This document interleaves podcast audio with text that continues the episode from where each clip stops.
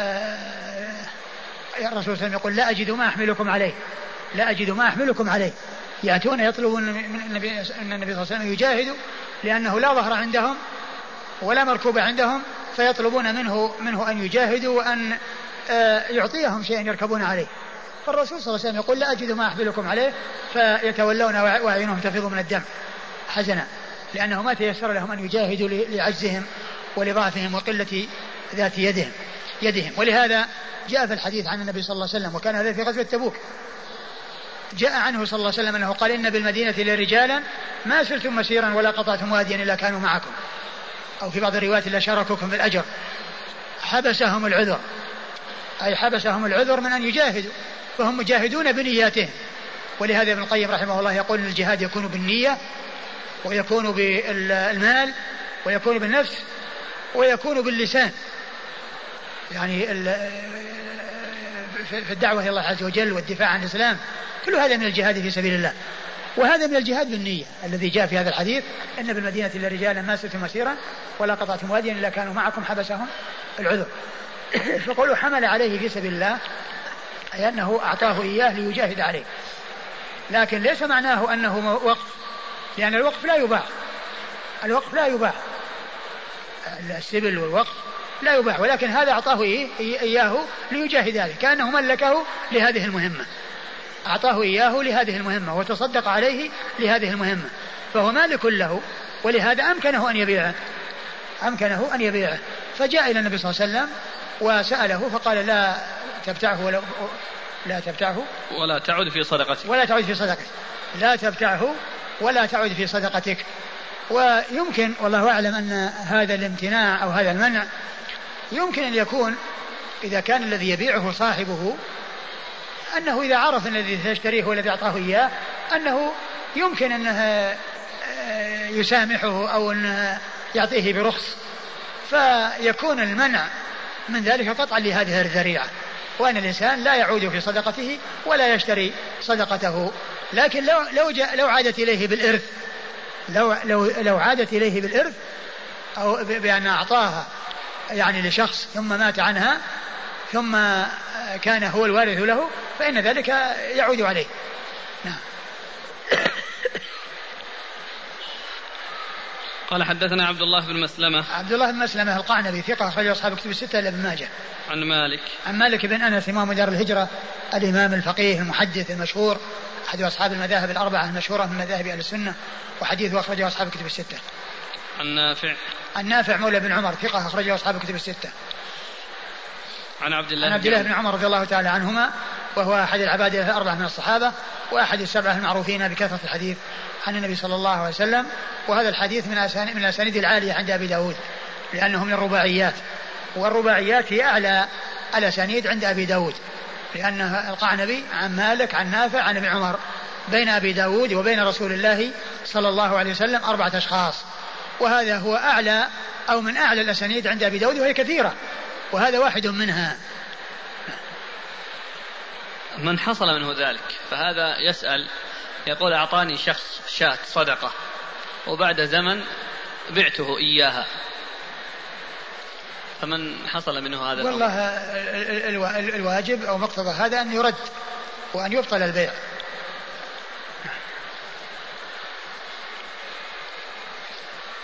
قد يعني يا شيخ محتاج يعني أعطاه هذه الشاة وهو محتاج إلى ثمن يعني نقود ما هو محتاج إلى الشاة نفسها. فلذلك الفقير يشتريها هو. ها؟ أقول لا يشتريها هو يشتريها غيره. يبيعها على غيره. اي يبيعها على غيره. نعم. يبيعها على غير الذي اعطاها إياه. غير المتصدق. هو كونه يبيعها يبيعها ما في إشكال ما في مانع. وإنما الإشكال والمانع هو في أن المتصدق هو الذي يشتري الصدقة.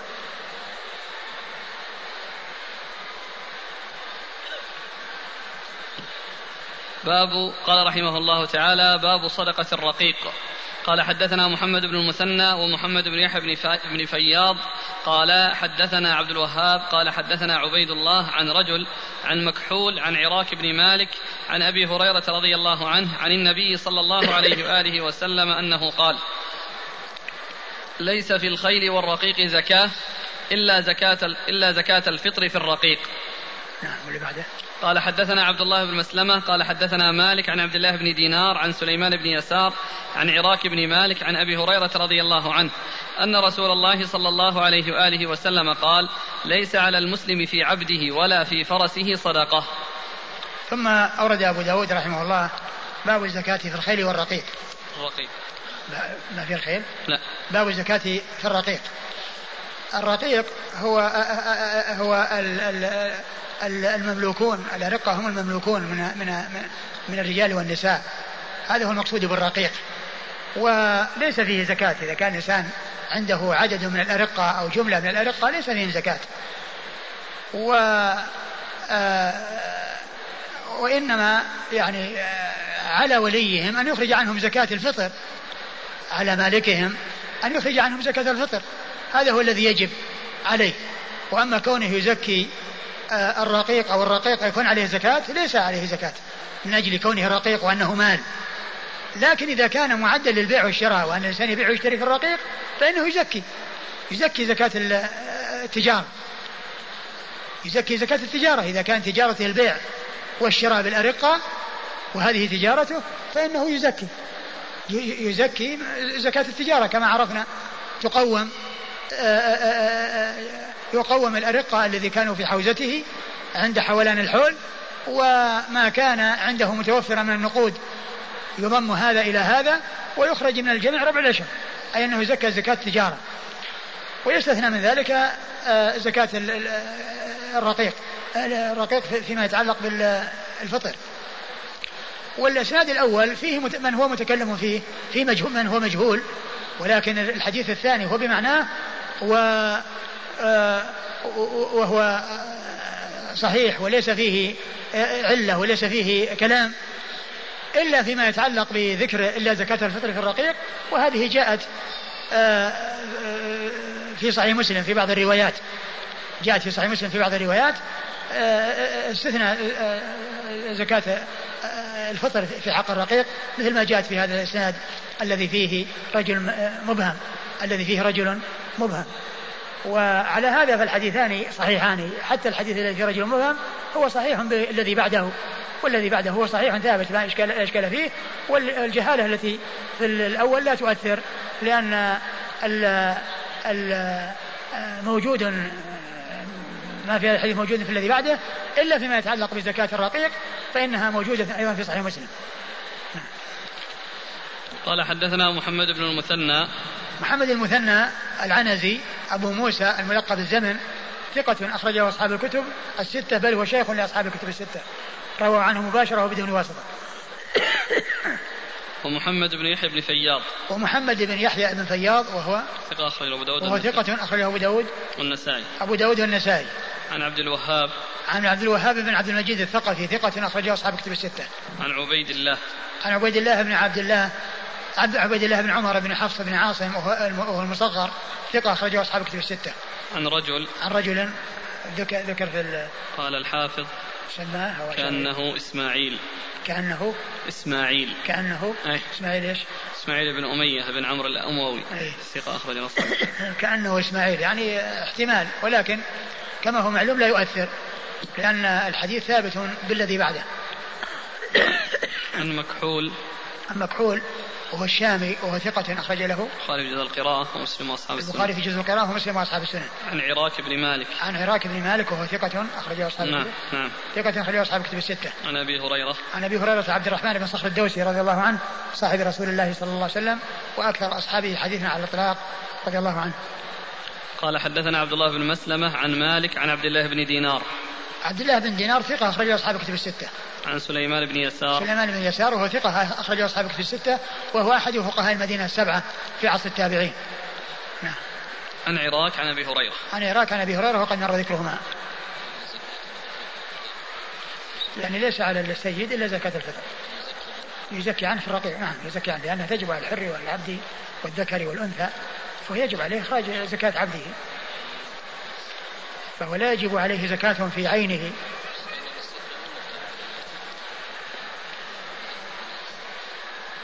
ليش؟ لأنها لأنه نفي الزكاة في الرقيق إلا زكاة الفطر فإنها تجب عليه في رقيقه لرقيقه يعني لا يخرج زكاة زكاة للرقيق نفسه بأن يخرج رقيقا من الأرقة لأنه لا زكاة في الرقيق إلا زكاة الفطر فإنها تجب على السيد للرقيق عن الرقيق. يعني لا تجب عليه لا تجب عليه لا يجب عليه إخراج زكاة في عينه لأنه ليس من الأموال الزكوية وإنما يجب عليه أن يزكي عنه أي يخرج عن زكاة الفطر. يعني يدفع عن يدفع من ماله بسبب عبده زكاة الفطر. نعم. قال رحمه الله تعالى باب صدقة الزرع. قال حدثنا هارون بن سعيد بن الهيثم الأيلي قال حدثنا عبد الله بن وهب قال أخبرني يونس بن يزيد عن ابن شهاب عن سالم بن عبد الله عن أبيه رضي الله عنه أنه قال قال رسول الله صلى الله عليه وآله وسلم فيما سقت السماء والأنهار والعيون أو كان بعلا العشر وفيما سقي بالسواني أو النضح نصف العشر. ثم ورد أبو داود رحمه الله باب صدقة صدقة الزرع. نعم. باب صدقة الزرع. أي مقدار أو حكم الزكاة في الزرع ومقدارها. وأورد أبو داود حديث. عبد الله بن عمر. حديث عبد الله بن عمر رضي الله عنه أنه قال فيما سقت السماء والأنهار والعيون أو كان بعلا. فيما سقت السماء والأنهار والعيون أو كان بعلا العشر. فيما سقت السماء أي المطر. السماء المقصود به المطر الذي يسخره الله بين السماء والأرض ثم ينزله فما شرب بالماء بال بالمطر وبماء المطر فإن فيه العشر لأنه لا كلافة على آه، صاحبه لأنه ليس هناك مشقة عليه في سقيه بل يسقى بماء المطر.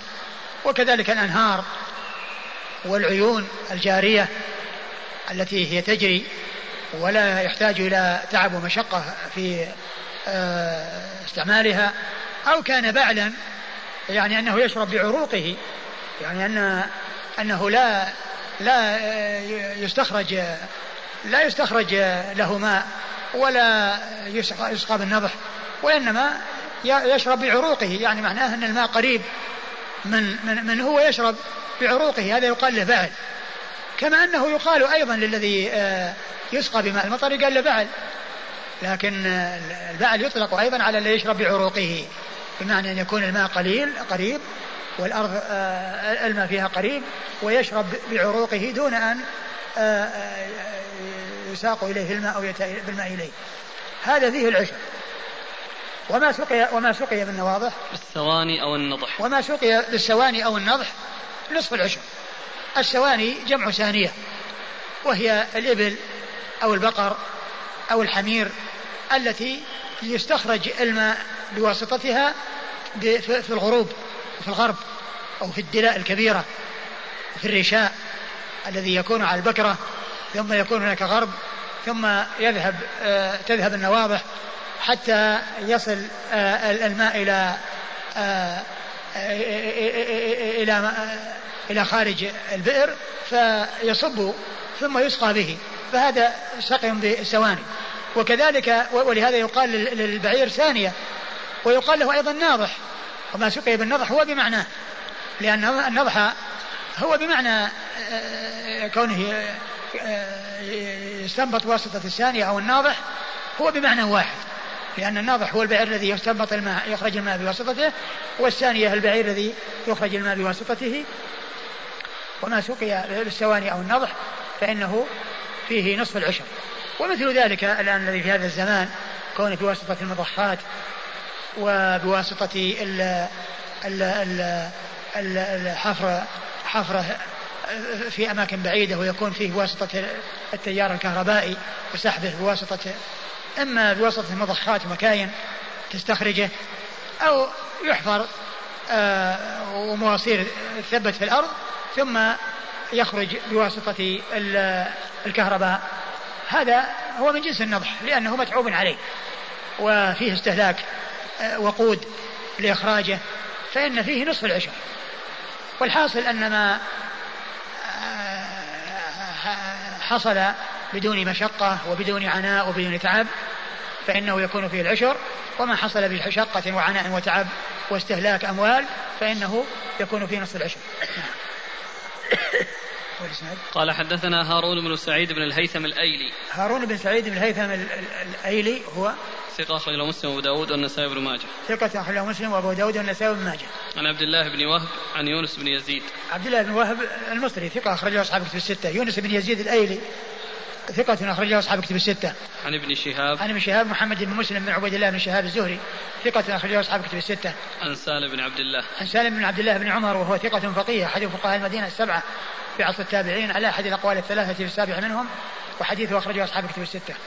عن أبيه عبد الله بن عمر. نعم. ها؟ نعم. عن أبيه عبد الله بن عمر وقد مر ذكره. العشر ونصف العشر هل بينهما شيء؟ بينهما قيل أن أن إذا كان هناك آه، مشقة وعدم مشقة قيل أنه ينظر إلى الغالب إن كان الغالب هو المشقة فيكون نصف العشر وإن كان الغالب عدم المشقة يكون فيه آه، العشر وإن كان وإن كان سواء فيكون فيه ثلاث أرباع العشر وإن كان سواء يكون فيه ثلاث أرباع العشر. إذا كان أغلب الوقت نضح. فهذا فيه العشر آه، نصف العشر وإذا كان الأغلب هو سقي بماء الأمطار ففيه العشر وإذا كان تساوى هذا وهذا فيكون في ثلاثة أرباع ثلاثة أرباع العشر قال حدثنا أحمد بن صالح قال حدثنا عبد الله بن وهب قال أخبرني عمرو عن أبي الزبير عن جابر بن عبد الله رضي الله عنهما أن رسول الله صلى الله عليه وآله وسلم قال فيما سقت الأنهار والعيون العشر وما سقي بالثواني ففيه نصف العشر. ثم ورد حديث جابر وبمعنى حديث ابن عمر المتقدم. والحديث استدل به من يقول بأن آه، آه، آه، الخارج من الأرض ليس له نصاب وإنما يجب بالقليل والكثير. ولكن الحديث الذي بين أن الزكاة إنما تجد تجب بالنصاب هو الذي يعتمد ويخص منه عموم هذا الحديث. لأن قوله فيما سقط السماء يعني كان قليلا وكثيرا لأن إطلاقه لو لم يأتي شيء يدل على تحديد النصاب لكان كل شيء يخرج فيه العشر أو نصف العشر لإطلاقه ولهذا بعض العلماء أخذ بإطلاقه. لكن الحديث الذي قال والذي سبق أن مر بنا وليس فيما دون خمسة أوسق صدقة وليس فيما دون خمسة أوسق أوسق صدقة هذا يدلنا على أن هناك نصاب إذا وصل إليه آه، مقدار الزرع أو الثمر فإنه يزكى وإذا نقص عنه فإنه لا يزكى. قال حدثنا أحمد بن صالح. أحمد بن صالح المصري ثقة أخرج حديثه البخاري وأبو داود والترمذي في الشمائل عن عبد الله بن وهب عن عمرو. عن عبد الله بن وهب مر ذكره. عمرو هو بن الحارث المصري ثقة أخرجه أصحاب كتب الستة. عن أبي الزبير. عن أبي الزبير محمد بن تدر بن تدرس محمد بن مسلم بن تدرس المكي صدوق أخرجه أصحاب الكتب الستة. عن جابر. عن جابر بن عبد الله الأنصاري رضي الله تعالى عنهما وهو أحد السبعة المعروفين بكثرة الحديث عن النبي صلى الله عليه وسلم. قال حدثنا الهيثم بن خالد الجهني وحسين بن الأسود العجلي. قال قال وكيع البعل الكبوس الذي ينبت من ماء السماء. قال ابن الأسود وقال يحيى يعني ابن آدم سألت أبا إياس الأسدي عن البعل فقال الذي يسقى بماء السماء. وقال النضر بن شميل البعل ماء المطر. ثم ورد أبو داود آثار تفسر البعل وأنه يسقى الذي يسقى بماء السماء أو يسقى بماء المطر وفيهم من قال إنه هو المطر نفسه يعني أن البعل هو المطر. فهذه آثار تفسر البعل وكلها ترجع إلى أنه آه الذي يسقى بماء الأمطار. نعم. قال حدثنا الهيثم بن خالد الجهني. الهيثم بن خالد الجهني هو ثقة أخرج أبو داود. ثقة أخرج أبو داود. وحسين بن الأسود العجلي. وحسين بن الأسود العجلي وهو هذا حسين بن علي بن الأسود صدوق يخطئ كثيرا. نعم. أخرج أبو داود الترمذي. حسين بن الأسود حسين بن علي إيه بن الأسود. بن الأسود إيه؟ آه صدوق يخطئ. كثيرا. يخطئ كثيرا أخرجه أبو داود الترمذي. أبو داود والترمذي لكن الحافظ رحمه الله يقول لم يروي عنه أبو داود. من هم اللي اللي اللي, ذكرهم كم هم اثنين؟ إيه؟ من هم؟ الهيثم بن خالد حسين لا, لا, لا حسين بالتقريب التقريب كم فيه؟ يقال الحسين بس إيه اللي ذكرها هنا أول شيء الحسين بن الأسود. أيوه. قال هو ابن علي بن الأسود. فراجع فيه. طيب. ثم في الحسين بن علي. وفي حسين بن الأسود؟ لا الحسين بن الأسود ما في. بس في الحسين بن الأسود كاتب راجع الحسين بن علي بن الأسود. لا بس في التقريب حسين بن الأسود. الحسين بن الأسود. لا اللي قبله حسين بن إسحاق واللي بعده الحسين بن بشر. ما في إلا واحد حسين بن علي هذا ابن الأسود؟ إي نعم. ها؟ نعم وما ذكر أبو داود خرج له؟ لا هناك هناك الحسين بن علي إيش يقول الحافظ؟ الحسين بن علي بن الأسود العجلي وقد ينسب إلى جده نعم هذا هو أبو عبد الله الكوفي نعم. نزيل بغداد صدوق يخطئ كثيرا لم يثبت أن أبا داود روى عنه آه لم يثبت أن أبا داود روى عنه من الحادي عشر أيه. أبو الأشبال آه. كذا قال الحافظ ها هنا نعم. وفي التهذيب أيضا. وإنما روايته في سنن أبي داود في الفرائض في الباب الثامن. الفرائض؟ إيه. آه. راجع تحفة الأشراف. آه. وأيضا في سنن أبي داود في الخراج والإمارة آه. في باب العشرين. راجع تحفة الأشراف. فإن المزي صرح فيه أنه الحسين بن علي بن أسود العجلي. هو الآن في التقريب ما ذكر أبو داود؟ هنا هنا قال لم يثبت. لم يثبت لكن مع ذلك هنا وضع له دال. رمز له. اي في هذه النسخة نسختي فيها تاء بس. أي. لأن كلام الحافظ. ها؟ لا ما دام كلمة لم يثبت. بس العادة إنه يحطه بين قوسين أو يشير ما. دام لم يثبت كلمة لم يثبت منصوص عليها. إيه. في نفس الكلام. إيه. يعني آه، معناه إنه ما خرج له لكن آه، التخريج موجود. مم. وهذا أظن هذا بس آه، آثار هذه. هذا بهذا الطريق آثار. إيه. نعم. أقول هنا لا بس لكن القضية بارك الله فيك أنه يقول لم يثبت أن أبا داود روى إيه. عنه إيه لا هو ثابت لا شك يعني هنا هنا في هذا الموضع ولكن هنا آثار ما هو إيه، إيه. نعم. وف- و- و- والأشبال ذكر انه في الخراج وفي وفي الفرائض نعم في نعم في الفرائض وفي الخراج نعم إيه، إيه.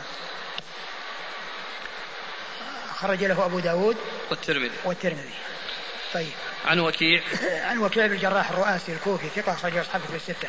قال ابن الأسود وقال يحيى يعني ابن آدم.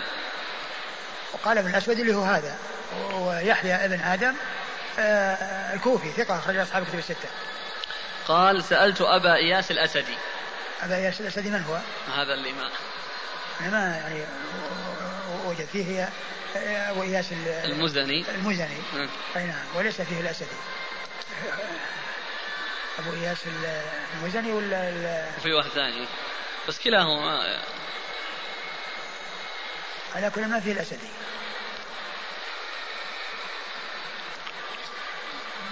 قال أبو إياس الأسدي قال إيش؟ سألت أبا إياس الإس- الأسدي عن البعل نعم، فقال الذي يسقى بماء السماء. نعم. هنا محمد عوامة يقول أبا أي- إن أبا إياس هذا على شرط المزي. ومن ألف في رجال الكتب الستة. ولم يترجموه ثم أني راجعت المقتنى للذهبي في الكنى فلم أجد ما ذكر إلا أبو اياس المزني والثاني ثم المهم يعني هذا الأسدي اللي في هذه الطبقة لم يذكره. يعني مظنته في الكنى ما حتى الكتب التي خارج الكتب الستة. الكتب التي عنيت بالكنى عموما. والذي يروي عنه هو من هو؟ يروي عنه هذا يحيى بن آدم يحيى بن آدم وراجع وراجعت ترجمة يحيى بن آدم. في تهذيب الكمال إي ما وجد فيه شيء. حول أبو إياس لا لعل أحد الأخوان يحصله لنا إن شاء الله إن شاء الله. وقال النضر بن شميل البعل ماء المطر نظر بن شميل ثقة أخرج أصحابه في الستة قال- صاحب- هو صاحب غريب الحديث الذي مر في في تفسير سنن الإبل. نعم. قال حدثنا الربيع بن سليمان قال حدثنا ابن وهب عن سليمان يعني بن بلال عن شريك بن عبد الله بن أبي نمر عن عطاء بن يسار عن معاذ بن جبل عليه وآله وسلم بعثه إلى اليمن فقال خذ الحب من الحب والشاة من الغنم والبعير من الإبل والبقرة من البقر. ثم أورد أبو داود رحمه الله حديث معاذ بن جبل رضي الله عنه. أن النبي صلى الله عليه وسلم قال خذ الحب من الحب.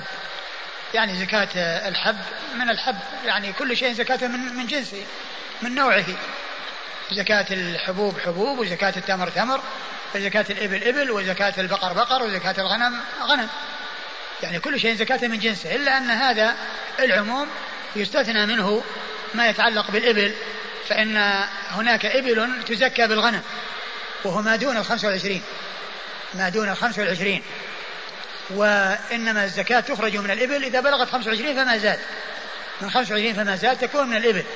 وما دون خمسة وعشرين من أربعة وعشرين فما, فما دون فإن الزكاة من الغنم. كل خمس فيها شاة كما سبق أن مر بنا في الأحاديث الثابتة عن رسول الله صلى الله عليه وسلم.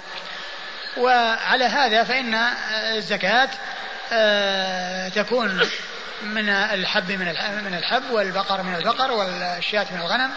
والإبل من الإبل وهكذا ويستثنى من ذلك الإبل كما عرفنا. نعم. قال حدثنا الربيع بن سليم. ترجم وشي ترجم باب صدقة الزرع. نعم. باب صدقة الزرع لأن فيه خذ الحبة من الحب خذ الحبة من الحب نعم. قال حدثنا الربيع بن سليمان. الربيع بن سليمان هو المرادي وهو ثقة أخرج له أصحاب السنة عن ابن وهب. عن وهب عبد الله بن وهب وهو ثقة أخرجه وهو ثقة ثقة فقيه أخرجه أصحاب كتب الستة. عن سليمان يعني ابن بلال. سليمان يعني ابن بلال وهو ثقة أخرجه أصحاب كتب الستة. عن شريك بن عبد الله بن أبي نمر. شريك بن عبد الله بن أبي نمر وهو صدوق يخطئ. نعم. نعم. أخرجه أصحاب الكتب إلا الترمذي ففي الشمائل. أخرجه أصحاب الكتب الستة إلا الترمذي فقد خرج له في الشمائل. عن عطاء بن يسار. عن عطاء بن يسار وهو ثقة أخرجه أصحاب كتب الستة. عن معاذ بن جبل. عن معاذ بن جبل رضي الله عنه وهو صحابي أخرجه أصحاب كتب الستة. والحديث ضعفه الألباني. و آه، ما في رجاله من هو متكلم فيه إلا شريك ابن عبد الله بن أبي نمر. شريك بن عبد الله بن نمر وهو يخطئ. وهو الذي آه، روى عنه البخاري حديث الإسراء الطويل وفيه أخطاء. انفرد بها شريك اعتبروها من أغلاطه وانتقدت على البخاري وهو من الأحاديث التي لا جواب عنها عند البخاري يعني الحافظ بن حجر رحمه الله أجاب عن كثير من الأحاديث التي أوردت على البخاري واعتذر عنها أما هذا الحديث فهو من الأحاديث التي لا جواب عنها لأنه في أشياء منكرة تفرد بها شريك ابن عبد الله بن أبي نمر أورده البخاري في آخر الصحيح مطولا. أما مسلم رحمه الله فإنه لم يذكر لفظه وإنما ذكر لفظ ثابت البناني عن أنس وبعده أتى بطريق شريك فقال فقدم وأخر وزاد ونقص فقدم وأخر وزاد ونقص يعني أنه ما ساق لفظه وإنما أشار إلى الفرق بينه وبين رواية ثابت وأنه قدم وأخر وزاد ونقص.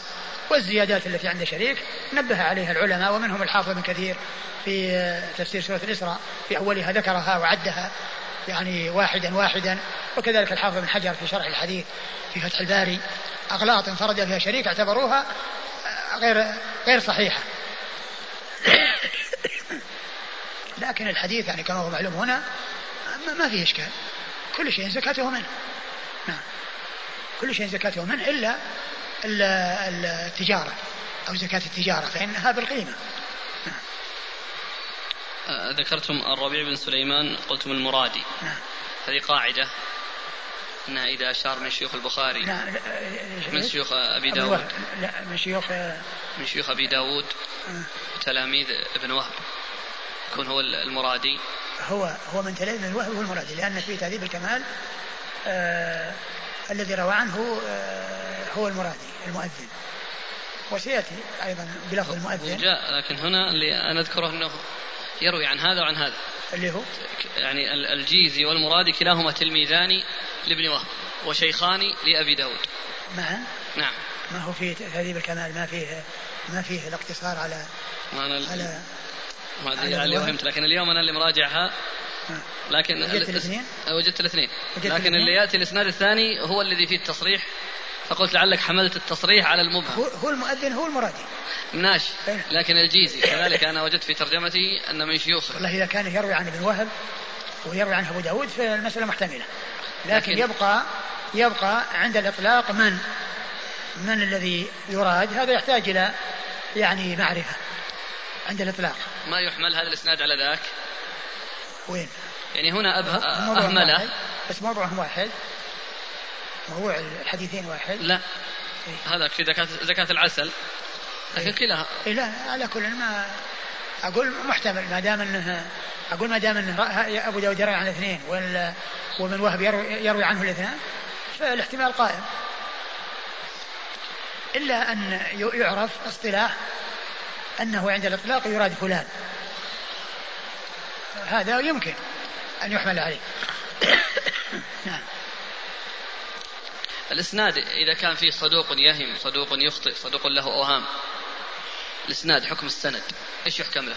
والله يعني آه، آه، أقول هو كثيرا ما يأتي أحاديث صحيحة فيها صدوق له أوهام وصدوق يخطئ. بدون متابعات. أي نعم. بدون متابعات يحكم. نعم. بدون متابعات يعني سند مفرد. والله على كل يعني قضية المتابعات ما أدري لكن يعني نجد أن بعض الأحيان أن أشخاص آه، آه، يأتي ذكرهم أنه صدوق يخطئ أو أنه صدوق يهم أو ما إلى ذلك ومع ذلك يصحح ومع أحيانا يكون في الصحيح وأن يكون من رجال الصحيح وتكون رواية أيضا في الصحيح.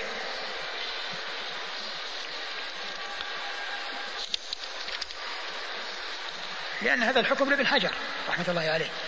يعني فغيره يعني يمكن يكون له حكم آخر. تذكر شيء عن سماحة الشيخ؟ الشيخ عبد العزيز رحمه أيوه. الله. ما أذكر.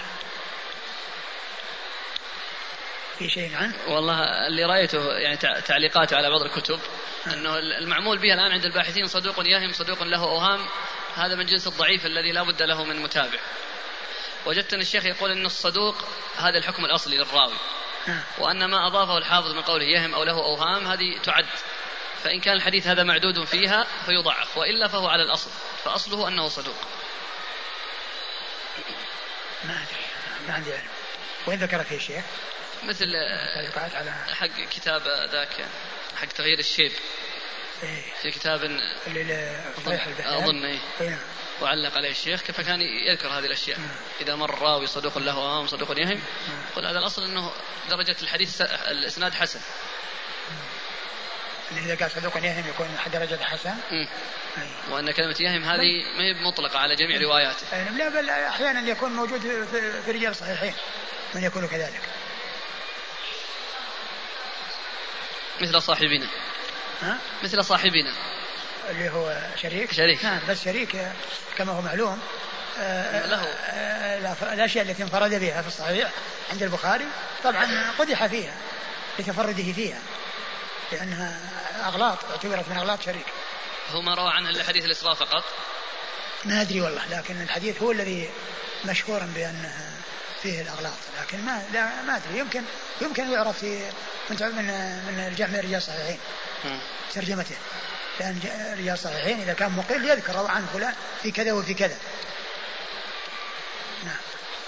قال أبو داود شبرت قثاءة بمصر ثلاثة عشر شبرا ورأيت أترجة على بعير بقطعتين قطعت وصيرت على مثل عدلين.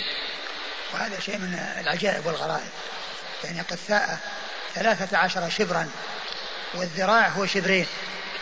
يعني معناه ثلاثة أمتار وربع. ثلاثة أمتار وربع لأن الآن الذراع شبرين. الذراع شبرين وثلاثة عشر شبر. ستة أذرع ونص. فتكون والمتر ذراعين. فيكون ثلاثة أمتار وربع هذه القثاء طولها ثلاثة أمتار وربع وأترجة قطعت قطعتين وكل واحدة صارت على عدل. يعني معناها أن البعير يعني يعني آه، آه، حملها قطعتين. قطعة يعني في عدل وقطعة في عدل. هذه في جانب وهذه في جانب كالحمل الذي يكون عليه من الجانبين. يعني نفس أبو داود هو الذي شبرها وهو الذي رآها. هذه هذه شبرها بيده وتلك رآها مقطوعة وقد جعلت على البعير عدلين. نعم. لا بس هذه فائدة. هذه فائدة لأنها ما يخرج من الأرض. يعني لكن هذه ما يأخذها المصدق.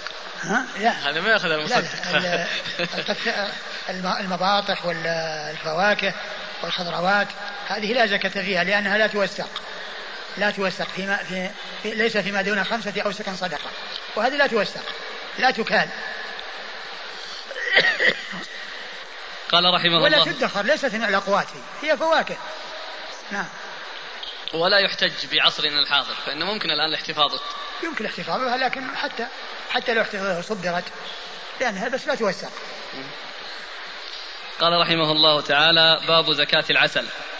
قال حدثنا أحمد بن أبي شعيب الحراني قال حدثنا موسى بن أعين عن عمرو بن الحارث المصري عن عمرو بن شعيب عن أبيه عن جده رضي الله عنه أنه قال جاء هلال أحد بني متعان إلى رسول الله صلى الله عليه وآله وسلم بعشور نحل له. وكان سأله أن يحمي له واديا يقال له سلبة فحمى له رسول الله صلى الله عليه وآله وسلم ذلك الوادي فلما ولى فلما ولي عمر بن الخطاب رضي الله عنه كتب سفيان بن وهب إلى عمر بن الخطاب رضي الله عنه يسأله عن ذلك. فكتب عمر رضي الله عنه إن أدى إليك ما كان يؤدي إلى رسول الله صلى الله عليه وآله وسلم من عشور نحله فاحمي له سلبه. وإلا فإنما هو ذباب غيث يأكله من يشاء. يأكله من يشاء. يأكله من يشاء. من يشاء ولا متى يشاء؟ إيش عندك؟ ها؟ من ولا متى؟ بعض النسخ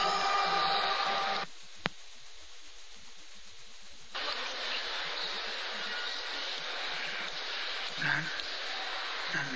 إيش أقول في النسخة اللي معنا ونسخة محمد عوامة من يشاء وأشار إلى أن هناك نسخة أخرى من شاء من شاء. و... وفي نسخة عون المعبود متى يشاء. متى يشاء؟ متى يشاء؟ في نسخة عون المعبود نعم ال اقرأ المتن مرة ثانية. عن عمرو بن شعيب عن أبيه عن جده. رضي الله عنه قال جاء هلال أحد بني متعان إلى رسول الله صلى الله عليه وآله وسلم بعشور نحل له وكان سأله أن يحمي له وأديا يقال له سلبة فحمى له رسول الله صلى الله عليه وآله وسلم ذلك الوادي.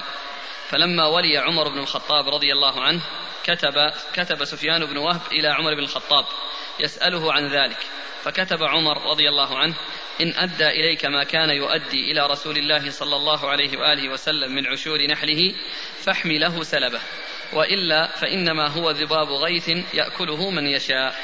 ثم أورد أبو داود باب زكاة العسل. والعسل لم يثبت فيه شيء عن النبي صلى الله عليه وسلم. يعني في زكاته وأنه يزكى.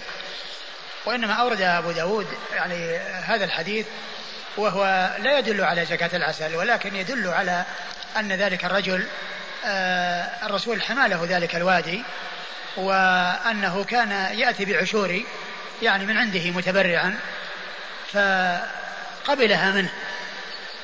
ولما ولي عمر رضي الله عنه وأرضاه سأله آه، سفيان بن عبد الله بن وهب. سفيان بن وهب. نعم. سأله سفيان بن وهب آه، عن عن عن ذلك فقال إن كان إن أدى إليك ما كان يؤدي على رسول على رسول الله فاحمي له وإلا فهو ذباب غيث ذباب غيث يأكله من يشاء. فهذا ليس فيه دليل على زكاة العسل وإنما هذا حديث ورد في العسل وعلى أن أنه حصل أن هذا كان يأتي بالعشور في مقابل كونه حمي له. ولهذا عمر رضي الله عنه قال إن أدى إليك كان يحمله وإلا فلا.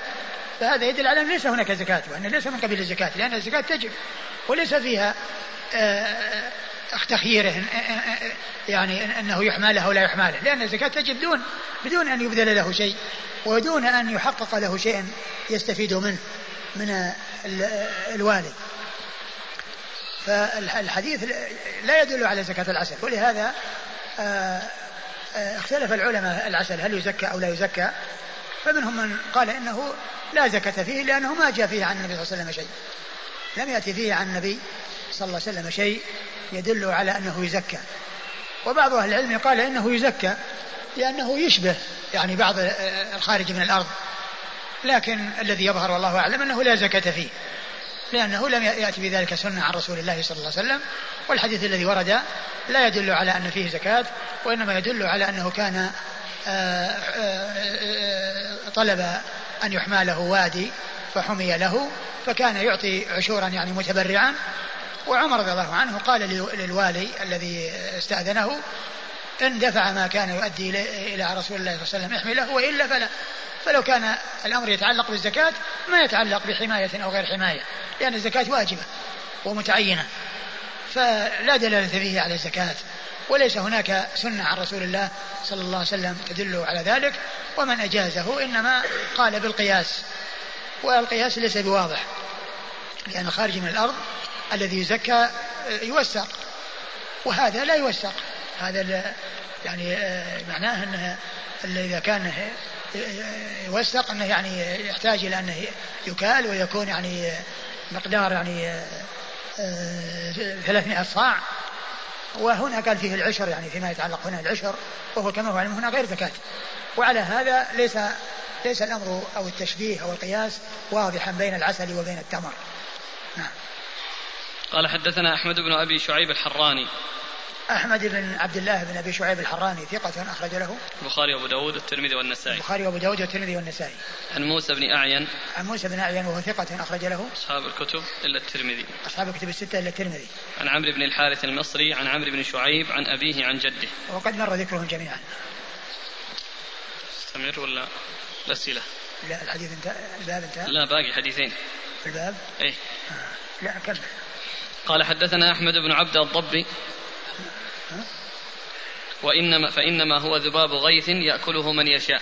وإنما هو ذباب غيث يعني اللي هو العسل هو النحل. العسل يأتي من الذباب الذي يعني آه الذي هو هذا النحل الذي هو المقصود بالذباب. إنما هو ذباب غيث يأكله من يشاء. يعني أن من سبق إليه فإنه هو الذي. وإذا حمي يعني الذي حصل إنه عن طريق كون حمي له. وما إذا كان ما حمي وذباب الغيث يعني هذا يعني يأكل من الشجر ومن الزهور ثم آه، يجمع العسل في مكان واحد فما سبق إليه فهو فهو له. ولهذا يقال إن أحلى شيء في الدنيا هو نتيجة آه، يعني هذا الذباب أو هذا ال هذا ال هذا الحيوان أو الفراش. وأحلى و و و وأجمل شيء في لباس الدنيا الحرير وهو من دودة, دودة القز. فالعسل وهو أحلى شيء والحرير وهو أنفس شيء يعني إنما يخرج من هذه الحيوانات المستكرهة التي هي ليست يعني آه، جميلة وليست يعني وهذا يعني فيه إشارة إلى آه، يعني نقصان الدنيا وأن يعني أجمل شيء فيها وأحسن شيء فيها وأحلى شيء فيها إنما جاء من هذا الشيء. نعم. نعم. قال حدثنا أحمد بن عبده الضبي. قال حدثنا أحمد بن عبده الضبي؟ لا سنقرأ هذا الحديث. الجديد نعم. إسناد آخر نعم. قال حدثنا أحمد بن عبده الضبي قال حدثنا المغيرة ونسبه إلى عبد الرحمن بن الحارث المخزومي. قال حدثني أبي عن عمرو بن شعيب عن أبيه عن جده أن شبابه بطن من فهم فذكر نحوه. قال من كل عشر قرب قربة وقال سفيان بن عبد الله الثقفي قال وكان يحمي لهم واديين زاد فأدوا إليه ما كانوا يؤدون إلى رسول الله صلى الله عليه وآله وسلم وحمى لهم وادييهم وهذا مثل الذي قبله. وهو يتعلق بتعشير مقابل حماية وليس زكاة. نعم. قال حدثنا أحمد بن عبده الضبي. أحمد بن عبده الضبي هو؟ ثقة أخرج له مسلم وأصحاب السنن. ثقة أخرج له مسلم وأصحاب السنن. عن المغيرة بن عبد الرحمن. المغيرة بن عبد الرحمن. الحارث المخزومي. نعم. المخزومي وهو؟ صدوق كان يهم. صدوق يهم. أخرج له البخاري وأبو داود الترمذي آه، آه، البخاري وأبو داود والنسائي وابن ماجه. أخرجه البخاري. وأبو داود والنسائي وابن ماجه. البخاري وأبو داود والنسائي وابن ماجه. عن أبيه عن أبيه وهو عبد الرحمن بن الحارث صدوق له أوهام. صدوق له أوهام أخرج حديثه. البخاري في الأدب المفرد وأصحاب السنن. البخاري في المفرد وأصحاب السنن. عن عمرو بن شعيب عن أبيه عن جده. نعم مر مر ذكره. قال حدثنا الربيع بن سليمان المؤذن. قال حدثنا ابن وهب. قال أخبرني أسامة بن زيد عن عمرو بن شعيب عن أبيه عن جده أن بطنا من فهم بمعنى المغيرة. قال من عشر قرب قربة. وقال واديين لهم. وهذا مثل الذي قبله أيضا. الإسناد. قال حدثنا الربيع بن سليمان المؤذن. هو المرادي وقد مر ذكره. عن ابن وهب عن أسامة بن زيد. أسامة بن زيد الليثي وهو ثقة أخرج له. صدوق يهم. صدوق يهم أخرج له. البخاري تعليقا ومسلم وأصحاب السنة. البخاري تعليقا ومسلم وأصحاب السنة. عن عبد بن شعيب عن أبيه عن جده. عن ابن شعيب عن أبيه عن جده. وقد مر ذكرهم.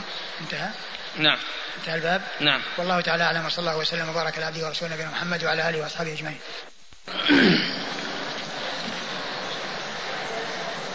بسم الله الرحمن الرحيم الحمد لله رب العالمين والصلاة والسلام على عبد الله ورسوله نبينا محمد وعلى آله وصحبه أجمعين أما بعد قال الإمام أبو داود السجستاني رحمه الله تعالى باب في خرص العنب قال حدثنا عبد العزيز بن السري الناقط قال حدثنا بشر بن منصور عن عبد الرحمن بن اسحاق عن الزهري عن سعيد بن المسيب عن عتاب بن اسيد رضي الله عنه قال أمر رسول الله صلى الله عليه وآله وسلم أن يخرص العنب كما يخرص النخل وتؤخذ زكاته زبيبا كما تؤخذ زكاة النخل تمرا.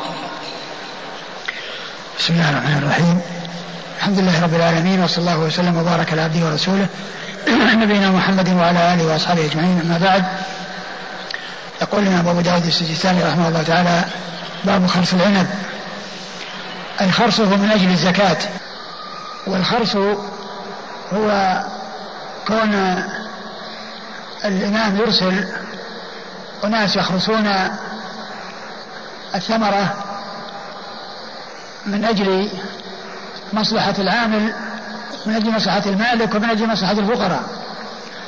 أما مصلحة المالك فإنه يعرف مقدار زرعه أو مقدار ثمرته ليخرج عشرها أو نصف عشرها في الزكاة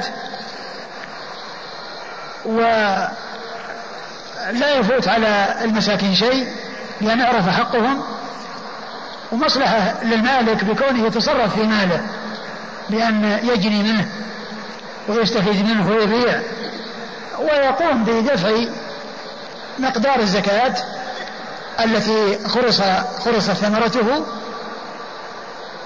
تمرا بعدما يجف. فيخرص العنب آه، رطبا وتخرج الزكاة زبيبا ويخرج ويخرص آه، آه، النخل رطبا وتخرج زكاته تمرا بعدما يجف. فإذا الخرص فيه مصلحة للمالك وهي تمكينه من التصرف في ماله. لأنه له فيه شركاء وهم الفقراء والمساكين. فلو أنه تصرف فيه من غير أن يخرص لترتب على ذلك أنه قد يطغى على المال وعلى الثمرة فيفوت حق الفقراء. فيكون في مصلحة له لكونه يجني الثمر ويبيع ويأكل ويتصدق لأنه عرف المقدار الذي يجب عليه في الزكاة. والفقراء أيضا يكون حقهم قد حفظ. فهذه فائدة الخرص. والخرص جاءت به السنة عن رسول الله صلى الله عليه وسلم.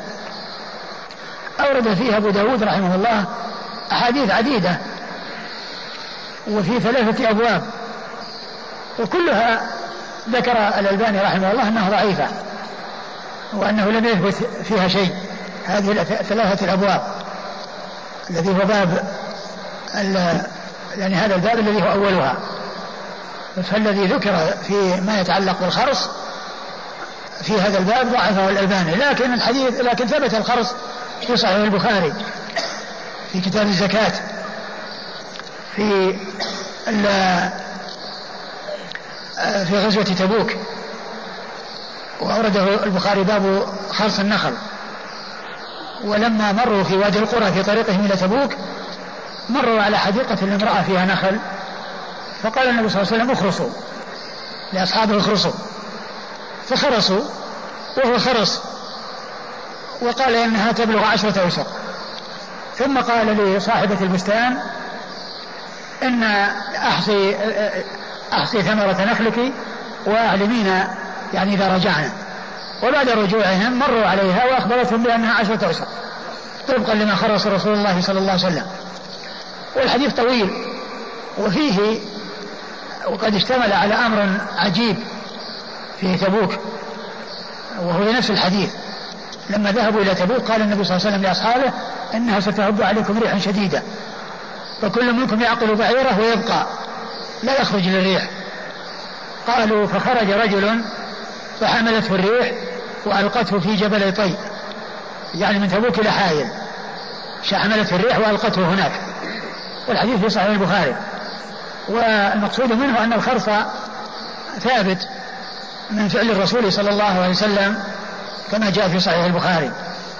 وهنا أورد أبو داود رحمه الله في باب خرص العنب حديث عتاب بن أسيد رضي الله عنه أمير مكة الذي أمره النبي صلى الله عليه وسلم على مكة وكان صغيرا من صغار الصحابة رضي الله عنه. وأن النبي صلى الله عليه وسلم أمر أن يخرص العنب وتخرج زكاته زبيبا كما يخرص الثمر الرطب وتخرج زكاته تمرا. والزبيب لا شك أنه من جنس التمر من الأموال الزكوية لأنه يصير أو يصير زبيبا أي العنب والزبيب يدخر وهو قوت من الأقوات. ولهذا النبي صلى الله عليه وسلم ذكره في الأقوات التي تخرج منها زكاة الفطر أو صاع من زبيب. فهو مما يدخر ومما يوسق ويكال وهو مثل التمر وهو قوت وغذاء كما أن التمر كذلك. والحديث فيه انقطاع بين الحسن البصري وعتاب بن أسيد لأن عتاب بن أسيد بين توفي في قيل إنه في اليوم الذي مات فيه أبو بكر وأما الحسن فإن ولادته في خلافة عمر. فإن ولادته في خلافة عمر فهو منقطع والحسن البصري معروف بالتدليس ومعروف بالإرسال وهذا من قبيل الإرسال. فهو غير صحيح للانقطاع الذي فيه. لكن كون العنب آه يتخذ زبيبا وأنه يدخر ويكال فهو مثل التمر وهو قوت من الأقوات فتجب فيه الزكاة. نعم. سعيد. نعم. سعيد بن المسيب. نعم سعيد بن المسيب نعم. سعيد بن المسيب ولا سعيد. نعم. سعيد بن المسيب. يعني فيه انقطاع. يعني قلت أن الحسن البصري والحسن البصري عنده رسالة تدريس واما سعيد بن المسيب هو ثقة ليس يعني من أهل الارسال والتدريس وهو من فقهاء المدينة السبعة في عصر التابعين ولكنه لم يدرك لم يدرك العتاب النسيد فهو منقطع. نعم.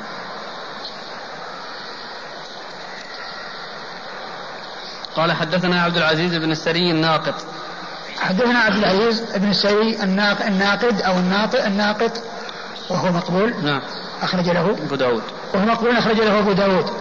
عن بشر بن منصور. عن بشر بن منصور وهو صدوق أخرج له مسلم وأبو داود النسائي صدوق أخرج له مسلم وأبو داود النسائي عن عبد الرحمن بن إسحاق. عن عبد الرحمن بن إسحاق وهو صدوق أخرج البخاري في الأدب المفرد ومسلم وأصحاب السنن. صدوق أخرج البخاري في الأدب المفرد ومسلم وأصحاب السنن. عن الزهري. عن الزهري محمد بن مسلم بن عبيد الله بن شهاب الزهري. ثقة فقيه أخرجه أصحاب الكتب الستة. عن سعيد بن المسيب هو ثقة فقيه من فقهاء المدينة السبعة في عصر التابعين أخرج له أصحاب الكتب الستة.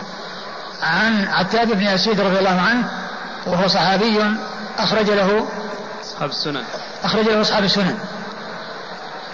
قال حدثنا محمد بن إسحاق المسيبي قال حدثنا عبد الله بن نافع عن محمد بن صالح التمار عن عن ابن شهاب بإسناده ومعناه. قال أبو داود وسعيد لم يسمع من عتاب شيئا. ثم ذكر الطريق الحديث من طريق أخرى وحال على الطريقة السابقة و وقال أبو داود بعد ذلك إن عتاب إن سعيدا لم يسمع من عتاب شيئا أي أنه لم يدركه. نعم. قال حدثنا محمد بن إسحاق المسيبي. محمد بن إسحاق المسيبي ثقة. صدوق رجل مسلم وأبو داود. صدوق رجل مسلم وأبو داود. عن عبد الله بن نافع. عن عبد الله بن نافع وهو؟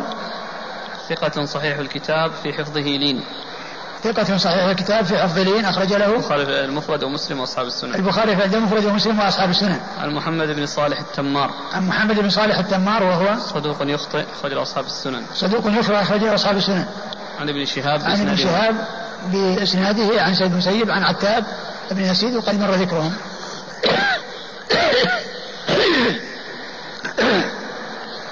الراجح الآن في العنب. وش من الزكاة. مثل التمر. يخرص يعني؟ يخرص نعم يخرص. آه آه يخرص من أجل يستفيد المالك من من ماله بالأكل والإعطاء وأيضا حتى لو باعه أو حتى لو أراد أن يبيعه. وكذلك وكونه يعني لا لا يلبسه يمكن أن يخرج ربع يخرج العشر أو نصف العشر زكاة من القيمة. إذا ما جعله زبيبا. لكن إن جعله زبيبا فإنه يخرج من الزبيب. الآن الناس في هذا الزمان الغالب استعمالهم أنهم يستعملونه فاكهة ولا يتخذونه قوتا بمعنى أنهم يجعلونه زبيبا. فكيف الإخراج الآن؟ الآن يمكن لأن الناس الآن يستعملون العنب فاكهة. ما أحد يستعمله زبيب بس كيف الإخراج؟ وعلى هذا فيخرج ربع نصف العشر إذا كان يسقى بماء المطر ويسقى العشر يسقى يخرج عشر القيمة إذا كان يسقى بماء المطر ويخرج نصف العشر إذا كان يسقى بماء النضح بنواضح هو بالخرص أولا هو بالخرص أولا لأنه إذا هذا يمكن يتصرف في صاحبه وبعد ذلك يعرف أنه في, هذا الحدود. مسألة تصرف ما فهمتها لو تعيد جزاك الله خير. تصرف الصاحب كيف؟ الإنسان كما هو معلوم الفقراء شركاء له في ماله وكيف يعرف المال؟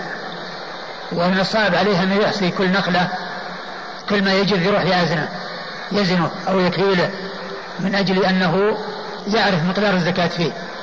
فخفف على أصحاب الأموال بأن يخرص عليهم ويقال ثمرتكم تبلغ كذا وكذا عليكم العشر أو نصف العشر من هذا المقدار. والنخل يتصرفون فيه والثمر يتصرفون فيه لأنه لو كان آه لو لم يكن هناك خرص لزمهم عند ذلك أنهم كل شيء آه يستفيدونه يعرفون مقداره ويدونونه ثم يخرجون ربع نصف العشر أو العشر. لكن بهذه الطريقة ما يحتاجون إلى أن يكيلوا كل شيء وأن كل شيء يأخذونه لا بد أن يكال. هذا توسع على أصحاب الأموال بأن يخرص ويقال أنه يبلغ كذا وكذا وزكاته نصف العشر أو العشر في النهاية يعطون الزكاة. طيب الفقير ما له حق قبل أن يجفف؟ ما دام أنه عرف الآن نصيبه. إذا أراد من الرطب قبل أن يصبح تمرا أراد من العنب قبل أن يصبح زبيبا. ما دام أنه عرف حقه له أن يأخذ منه؟ لا. الفقير هو يعطى لا يأخذ. يعني العمال الولاة يأخذونها ويعطونها للفقراء. ولكن ال ال ال الذي كانوا يعملون على أساس أنها أقوات وأنه تؤخذ أقوات ما يؤخذ شيء يعني آه، يمكن يفسد عليهم. لأنه لو أعطوا يعني مقدارا كبيرا من الرطب يفسد عليهم. فيما مضى. أما الآن يمكن أن يصبر ويمكن أن يبرد. ولكن الشريعة جاءت بأنه يؤخذ أو أن الزكاة تخرج زبيبا وأنها تخرج وأن التمر يخرج تمرا والزرع يعني يؤخذ يعني بعدما آه، ينتهي وييبس ويداس ويذرى ويكال آه، يخرج المقدار الذي هو مطلوب في الزكاة. قال رحمه الله تعالى باب في الخرص. قال حدثنا حفص بن عمر قال حدثنا شعبة عن خبيب بن عبد الرحمن عن عبد الرحمن بن مسعود قال جاء سهل بن أبي حثمة رضي الله عنه إلى مجلسنا قال أمرنا رسول الله صلى الله عليه وآله وسلم قال إذا خرستم فجذوا ودعوا الثلث فإن لم تدعوا أو تجذوا الثلث فدعوا الربع. قال أبو داود الخارس يدع الثلث للحرفة. أو للخرفة أو للخرفة هنا مكتوب الحرفة والمعنى يعني غير واضح ولكن كلمة للخرفة يعني الذي هو يعني الذي يجنى هو ما يجنى لعلها الخرفة. وفي وفي المدي عن المعبود أو كذا قال في الخرفة مدي هو في الأصل أو في التعليق أو في الحاشية. وفي القاموس الخرفة هو ما يجنى من الرطب والمخرف هو الذي الزنبيل الذي يخرف به آه، الثمر. فالخرفة يعني هو ما يحتاج إليه الملاك من أجل أن يخرفوا وأن يأخذوا الثمرة. كلمة الحرفة يعني غير واضحة هنا من أجل الحرفة ولكن الخرفة هي هي الواضحة والمستقيمة من حيث المعنى.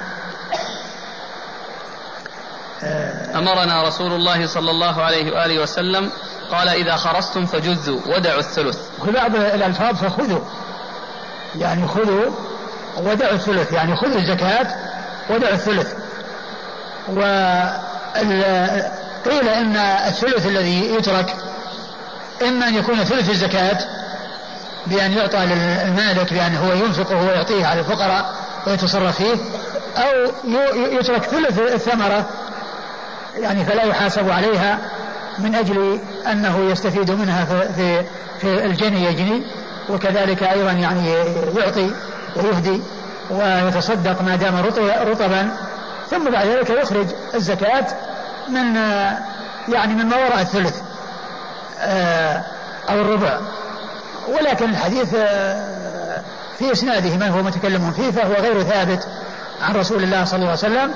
ولهذا فإنه يخرص ولا يترك للعامل للمالك شيء وإنما تؤخذ منه يؤخذ من مقدار الزكاة والباقي له إما له تسعة الأعشار أو له أو له تسعة أعشار ونصف يعني على حسب سقي الثمر سقي النخل إما بكلفة أو بعدم كلفة فإذا كان بكلفة فإنه يكون فيه نصف العشر وإذا كان بغير, بغير كلفة وبه مشقة فإنه يكون فيه العشر. والحاصل أن الثلث آه، آه، أو الربع المقصود يفسر بأنه إما أن العام المالك يعطى أو يترك له مقدار ثلث الزكاة أو ربع الزكاة يتصرف فيه وينفقه على الفقراء والمساكين أو أن أنه يترك له مقدار الثلث أو الربع فلا يحاسب عليه وإنما يحاسب على ما وراء على ما وراء الثلث والربع والذي يظهر أنه لا يترك شيء وإنما المقدار الذي هو ثمرته يخرج منها العشر أو نصف العشر. قال حدثنا حفص بن عمر حفص بن عمر ثقة أخرجه البخاري وأبو داود والنسائي. عن شعبة. شعبة بن الحجاج الواسطي ثقة أخرجه أصحاب الكتب الستة. عن خبيب بن عبد الرحمن. عن خبيب بن عبد الرحمن وهو؟ ثقة أخرجه أصحاب الكتب. ثقة أخرجه أصحاب الكتب. عن عبد الرحمن بن مسعود. عن عبد الرحمن بن مسعود بن نيار وهو مقبول. نعم. أخرج له أبو داود. الترمذي والنسائي. أبو داود الترمذي والنسائي. عن سهل بن, حت... بن أبي حتمة. سهل بن أبي حتمة رضي الله عنه وهو صحابي أخرج له. أصحاب الكتب. أخرجه أصحاب الكتب الستة. فإن لم تدعوا أو تجذوا الثلث فدعوا الربع. يعني معناه إذا ما تركتم الثلث اتركوا الربع. تخيير للخارص لا أو للعامل. كان يعني في كان يعني يعني أنه ينظر للمصلحة. إما يدع الثلث وإن لم يفعل فإنه يدع الربع. فإن قال قائل الخرص تقدير ليس بيقيني ظني. نعم لكنه طريق.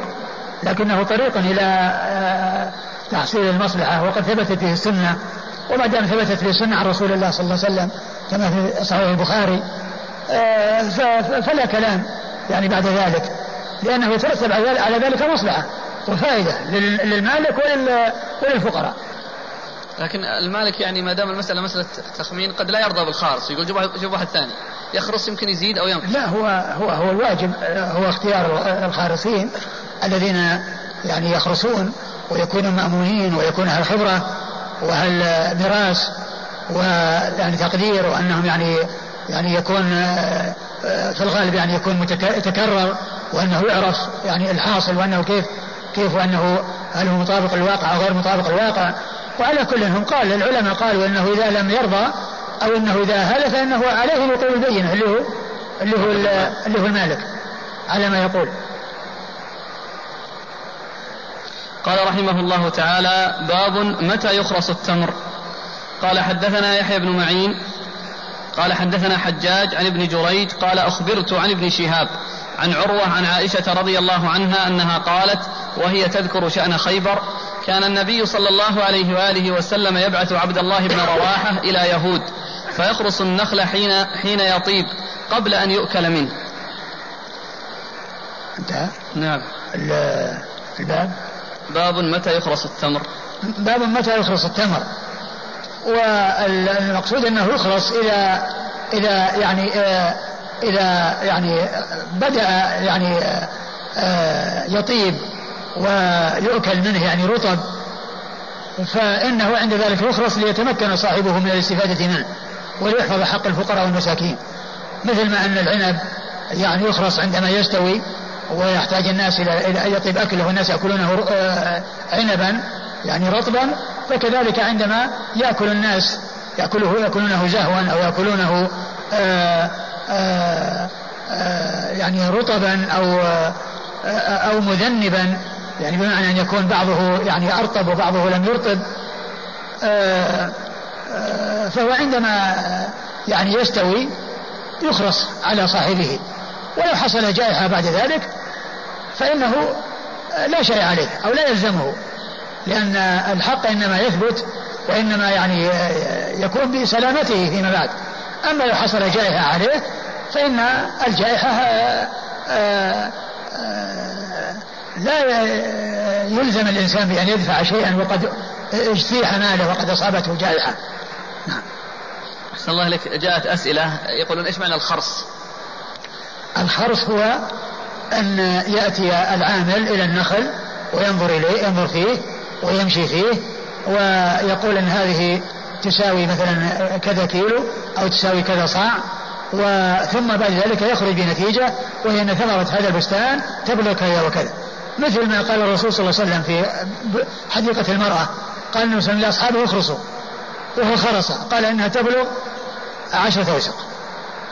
وقال إذا رجعنا أخبرينا بالحقيقة والواقع فلما رجعوا وقد حصل الجذاذ وحصل الكيل قالت إنها عشرة أوسق طبقا لما خرص رسول الله صلى الله عليه وسلم. فالخرص هو الحزر والتقدير وأنه يساوي كذا وكذا. يعني هذا يكون من أهل النظر وأهل الخبرة وأهل المعرفة. وبعض العلماء قال بأنه تخمين وأنه آه، يعني آه، ليس بيقين وأنه لا يعول عليه. ولكن ما دام ثبت السنة بذلك عن رسول الله صلى الله عليه وسلم فإنه طريق شرعي. قال حدثنا يحيى بن معين. يحيى بن معين ثقة أخرجه أصحاب كتب الستة. عن حجاج عن حجاج بن محمد المصيصي. آه، آه، ثقة أخرجه أصحاب كتب الستة. عن ابن جريج. عن ابن جريج وعبد الملك بن عبد العزيز بن جريج المكي. وهو ثقة أخرجه أصحاب كتب الستة. قال أخبرت قال أخبرت وهذا يدل على أن فيه انقطاع. وأن فيه واسطة بينه وبين من روى عنه ومن أخبر عنه. فهو منقطع. وهو أيضا مدلس. ولكن هذا واضح في الانقطاع. واضح في وجود الواسطة. أخبرت عن؟ عن ابن شهاب. أخبرت عن ابن شهاب يعني بينه وبين شهاب وابن شهاب واسطة. وابن شهاب مر ذكره. عن عروة. عن عروة بن الزبير بن العوام وهو ثقة فقيه. أحد فقهاء المدينة السبعة في عصر التابعين. أخرجه أصحاب كتب الستة. عن عائشة أم المؤمنين رضي الله عنها وأرضاها الصديقة بنت الصديق وهي واحدة من سبعة أشخاص عرفوا بكثرة الحديث عن النبي صلى الله عليه وسلم والحديث ضعيف من أجل الانقطاع الذي فيه بين ابن جريج وبين الزهري. فيخرس النخل حين يطيب قبل أن يؤكل. يعني عندما عندما يعني آه، آه، يأتي وقت أكله قبل أن يؤكل. يعني قبل ما الناس يأخذون منه. لأن المقصود هو أنه يمكن صاحبه من أن يجني. ومعناه إذا بدأ طيبه واحتاج إلى أن يجني منه لأنه بدأ فإنه يخرص في هذه الحال ليمكن صاحبه من الانتفاع منه. لكن سبقا ذكرتم أن الإخراج ما يكون إلا إلا عندما يجف التمر. نعم هو هو كما هو معلوم الزكاة تخرج تمرا ما تخرج رطب الزكاة تخرج. نعم فيه؟ والله هو هو لا شك انه لا يخلص إلا عندما يطيب ما يخلص وهو توه صغير. توه يعني آآ آه، آآ آه، حجمه صغير جدا. لأنه اذا إذا جاء وقت الانتفاع به يخلص أما قبل ذلك لا يخلص لأنه عرضه لأنه يزول. وان يتساقط وأن يتلف. وأما إذا طاب واحتيج إليه عند ذلك يأتي الخرص. عندما يطيب ويحتاج إليه يأتي الخرص قبل أن يستعمله أهله. قبل أن يستعمله أهله. هذا سؤال يقول هل عبد الله بن أبي رواحة ذهب يخلص الجزية أو الزكاة؟ آه كما هو معلوم اليهود آه, آه، ليس عليهم زكاة. ولا ولا يعني تخرج من الزكاة ولكن الذي يخلص من أجل أن من أجل حق المسلمين وحقهم لأن فيه لأن فيه النصف للمسلمين والنصف لهم مثل ما عمل الرسول أهل خيبر عمل الرسول أهل خيبر على أنهم يعني النصف يعملون والنصف المسلمين والنصف لهم المسلمين لأن النخل لهم وهؤلاء لأن العمل عملهم في مقابل عملهم. فالخرص من أجل معرفة حق المسلمين الذي هو النصف الذي صلحوا عليه. نعم الذي صلح عليه نعم. يعني المح... أشار في أن أبا داود أخرج الحديث كتاب البيوع من حديث أبي الزبير عن جابر أنه قال أفاء الله على رسوله خيبر فأقرهم رسول الله صلى الله عليه وآله وسلم كما كانوا وجعلها بينه وبينهم فبعث عبد الله بن رواحة فخرصها عليهم. فخرصها عليهم؟ كتاب البيوع سيأتي إن شاء الله. عند أبي داود؟ إيه. ولا والإسناد يعني ما أعرف. يقول ورجال إسناده ثقات. كلام المحقق نعم. على كل هو بالنسبة للحديث هذا فيه انقطاع. ولكن ال ال ذاك إذا كان إنه صحيح فكما هو معلوم يكون يعني موافق لما جاء في صحيح البخاري من جهة الخرص. قال رحمه الله تعالى باب ما لا يجوز الحديث؟ ها؟ الحديث؟ لا ما ذكر. آه. قال أخرج أبو داود في كتاب البيوع من حديث أبي الزبير عن جابر. نعم. لكن الذي ذكر هذا أحد الطلاب نقله؟ لا المحقق في نفس النسخة اللي معنا. اللي هي في الحاشية إيه. في الحاشية. ذكر نفس نص الحديث؟ إيه, إيه. طيب. قال باب باب باب ما لا يجوز من الثمرة في الصدقة. قال حدثنا محمد بن يحيى بن فارس قال حدثنا سعيد بن سليمان قال حدثنا عباد عن سفيان بن حسين عن الزهري عن أبي أمامة بن سهل رضي الله عنه عن أبيه رضي الله عنه قال نهى رسول الله صلى الله عليه وآله وسلم عن الجعرور ولون الحبيق أن يؤخذ في الصدقة. قال الزهري لونين من تمر المدينة. ثم ورد أبو داود هذا ما لا يجوز أن يخرج في الصدقة أي الرديء. أي ما لا يجوز أن يخرج في الصدقة وهو الرديء.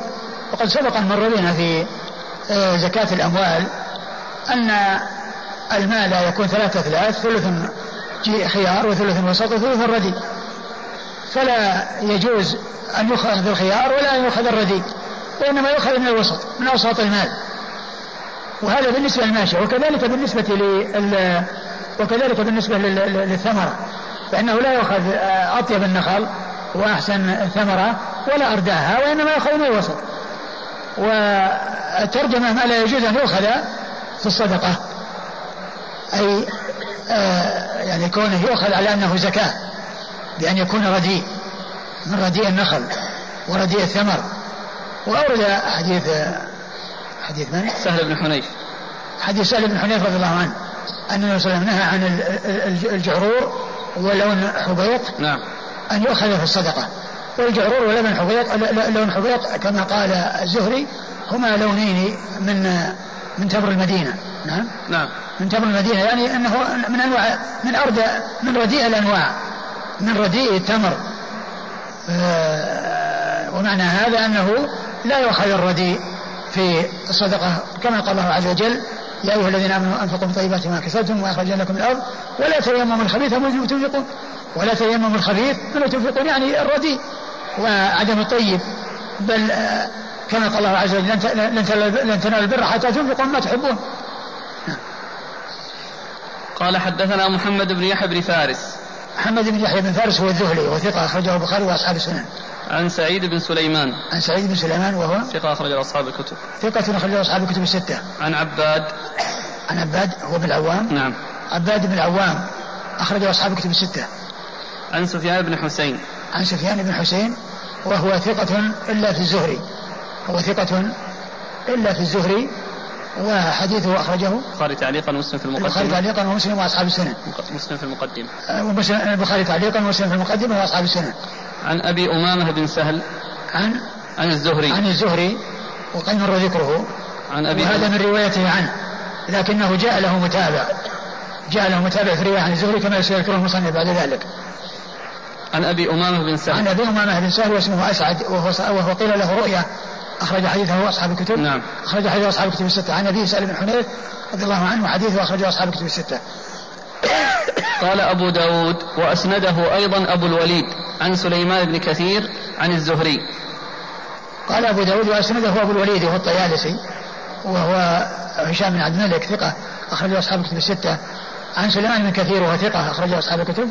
نعم. أخرجه أصحاب الكتب الستة عن الزهري. لكن بن كثير لا بأس به في غير الزهري. أيضا؟ نعم. لا بأس به في غير الزهري في غير الزهري. يعني معناه أن أن أن, يعني أن الاثنين رويا وأيضا الحديث الذي سيأتي بعده في حديث بعده. نعم. حديث هذا صدقة علق القنو اللي فيه حشر لا غيره نعم. أي نعم.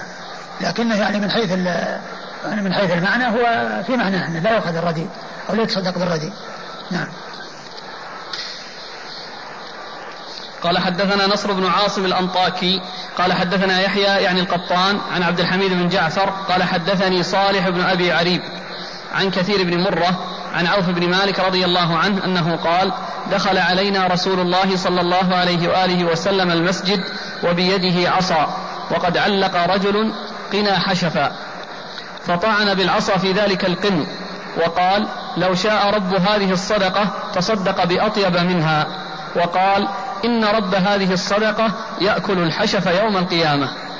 ثم أورد أبو داود هذا الحديث حديث عوف بن مالك. عوف بن مالك رضي الله عنه أن الرسول صلى الله عليه وسلم دخل المسجد وبيده عصا وهناك قنو معلق في المسجد أي أنه لمن يريد أن يأكل منه صدقة من يحتاج إليه فإنه يأكل منه.